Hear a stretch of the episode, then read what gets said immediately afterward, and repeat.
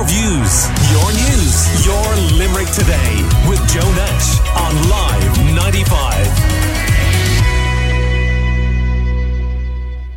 In March of last year, Coimisiún na Meán, or CNAM as it's become known, was formally established under the Online Safety and Media Regulation Act of 2022. And this new Irish media watchdog, we've been told, has teeth to ensure online service providers comply with legally binding obligations on harmful content, and it is not afraid to take enforcement action if required. And for full disclosure, I should point out that uh, this regulator is also in charge of broadcasting around the country. And with elections coming up and concerns about misinformation and disinformation, you've probably seen over the last few days deep fake videos being highlighted uh, by uh, various well known personalities.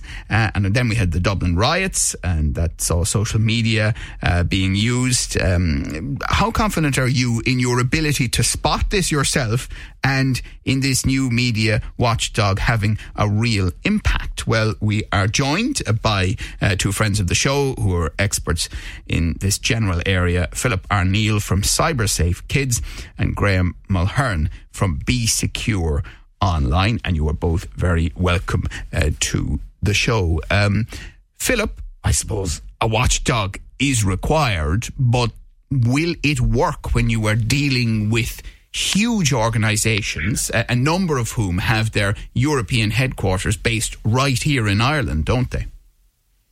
Yeah, well, I mean, the proof is in the pudding, really. So we will see. I mean, certainly we welcome the establishment of Coimisiún na Meán and the Online Safety Commissioner. You know, there's a successful model um, in Australia that's working in a similar way, uh, and any advancement towards holding social media companies and internet service providers more accountable for not only the content that's on their platforms, but also the number of underage users that are using their services uh, is, is a welcome development. And, you know, at the moment, the online safety codes are being formed within Coimisiún na Meán and the Online Safety Commissioner's office and that is going to, as you said, give it more teeth. You know, we're going to, individual users are going to have more uh, avenues by which they can get harmful uh, or upsetting content, cyberbullying content. These kind of things can be reported and ideally then taken down by those companies in a much more efficient um, and effective way than than is currently happening because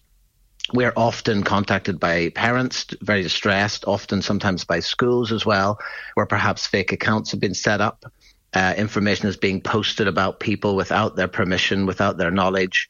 Um, and it, it's very, very hard. it's a very much a David and Goliath situation where you're faced with these huge companies that are, you know, making billions a, a year in terms of profit. Yeah. and trying to get an individual account closed down or some information taken offline. So we definitely welcome this development of these online safety codes and we look forward to seeing it really swing into action. Right. And Graham Mulhern from Be Secure, um, it, is becoming really difficult for the consumer, isn't it, Graham? Because of the technology that we're dealing with now, including AI and this ability to have deep fake videos that could have you and I having a conversation on video, for example, uh, saying things that we have never said and we would never say. Indeed. Uh, good morning, Joe. Morning. First off, uh, you wouldn't want a conversation with me on AI on video, that's for sure. That would put more viewers off than anything. But uh, yeah, the um, uh, government and uh, regulators worldwide, they have a lot to catch up on. They've had a really poor performance to date. The Department of Education is doing almost nothing to support schools and teachers. Um, businesses and all sorts of places are only very slowly catching up and doing anything about the mental health and safeguarding of their employees. So we've an awful long way to go, but uh, people need to have their eyes on. They need to take time in reacting to stuff. They need to be far more skeptical about what they see, read, and react to online. Um, and there's a general public health program that needs to happen here. Um, really, haven't heard very much of this body. Don't expect a great deal from them. If they make any impact, that'll be great. But uh, there's a whole sweep of things that we need to do in law enforcement, education, and second or first, second, and third level. So there's a lot to be done. There hasn't been much done thus far, um, but I'm not I'm not unhopeful that we will attack these companies. And you know, just something I'm always reminded of is Google has 97% or 95% of search in Europe and the US. I mean, that's a ridiculous thing. If Tesco had 95% of the milk market, we'd have done something long, long ago. So there's so many things to do here. But, right, and that would yeah, fall under a separate remit, wouldn't it? The uh, Competition Commission would be looking at that if that were possible. Yeah. Um, again, nothing ever done about it. I mean, when when do we ever hear talk about talk of breaking up Google and doing something about it? You know, they're the most searched by a million miles uh, mm. website on the internet. Um, well, sure, it's, it's, it's called googling, isn't it? you know? Yeah, exactly. Uh, but I, I, I'm I'm smiling to myself here when you mentioned about the regulator here in uh, Ireland. Uh, obviously, unlike us, you, you don't have to be regulated by them because we know lots about them. I can tell you, and uh, they're uh, pretty strong in the radio sector. That, that yeah. has obviously been absorbed by this new commission. But I, I suppose what, what I'm wondering, um, Philip Arneill, is about Australia, and you you, you mentioned Australia, and you, you were pointing to it as a positive. Yeah, I mean, they, they set up this online safety commissioner office quite a few years ago now, um, and I think you know this may perhaps have also formed the basis, or certainly been something that was referenced in the formation of, of the online safety commissioner's office here. I, I totally agree with Graham. You know, I think. Eh, we, we often come on the radio and we talk about these specific things. You know, there's a lot of talk about smartphone bans and social contracts this year. We're now talking about the Online Safety Commissioner. There's been these comments recently about age verification. And I think eventually, hopefully, what we're looking for is to join the dots here because this really is, as, as Graham said, it's, it's a societal issue. We've got to join up all these separate things. And education is a massive part of that. So no one thing is going to solve this problem. It's not going to be uh, legislation. It's not going to simply be education. It's not going to be um, you know, um, regulation. It's got to have all these elements.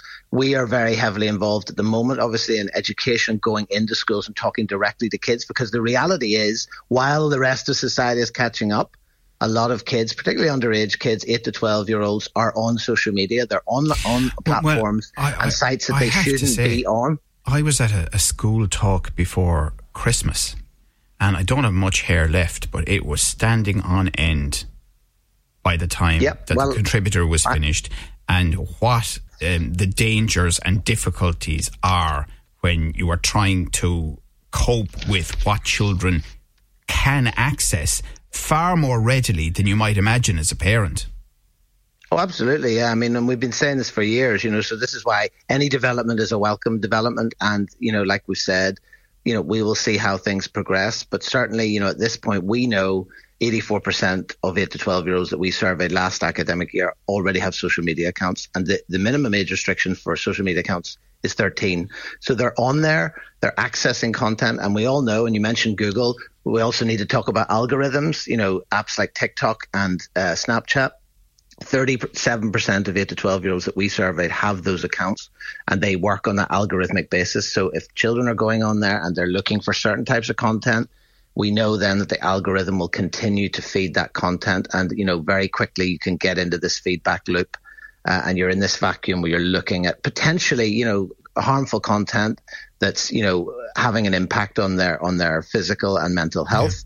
Yeah. and so it's really really important um, that we well, well, I, I just want to mention because um, Jeremy Godfrey, he's the executive chair of the new regulator, uh, Commission Naman, and uh, he was saying that this is the year uh, that we're going to demonstrate we're making a difference. The, the key for uh, the year. He also explained that even though it was established in March, it doesn't have enforcement powers over, for example, the big social media companies until next month.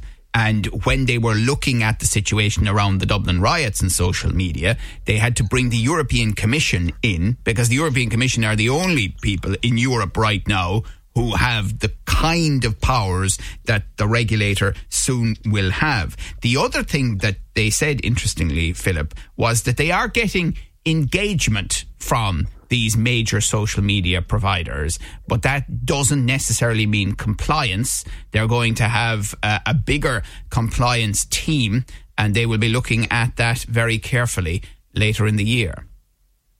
Yeah, well, that, I mean, of course, they're getting engagement because it, it, it's in the favor of social media companies to engage with these things, or at least to be seen, to be engaged. You know, we've sat in meetings with social media companies and we're told about these kind of safety features, and we've, we've developed this, and we're doing this, and we're regulating this. But you know, to go back to the Tesco example that Graham gave earlier, you know, I mean, it just does not work for these companies to regulate themselves.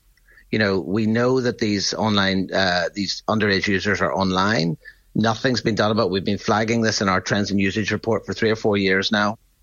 And so uh, that alone is not simply going to work. So of course they're engaging, but uh, the, the point is that we've got to go a step further and we've got to put in more uh, robust regulation around these things. You know, transparency around the number of underage users. How quickly are underage users being removed from the platforms? How are they being identified? How are underage users getting around these so called age verification measures that are in place? And that then will really be the, the litmus test, I think, of how effective um, this yeah. new legislation is. Yeah, we're talking to Philip Arneill from CyberSafe Kids, and Graham Mulhern of Be Secure Online is with us as well. And we have this dilemma, don't we, Graham, in that we invited these companies, maybe begged them to come and establish their big European HQs in Ireland, and they put a huge amount of corporation and other tax on the table, as we're very well aware. And on the other side, we are the first line of defence within the European Union for regulation. Uh, just Joe, have you got half an hour? Well, I, know. Um, no, I don't. It's the short answer um, to that question. Yeah, well, very quickly there. Firstly, Australia. Australia is an independent nation, not really part of anybody and uh, other than themselves. So they have uh, they have been pretty good at this.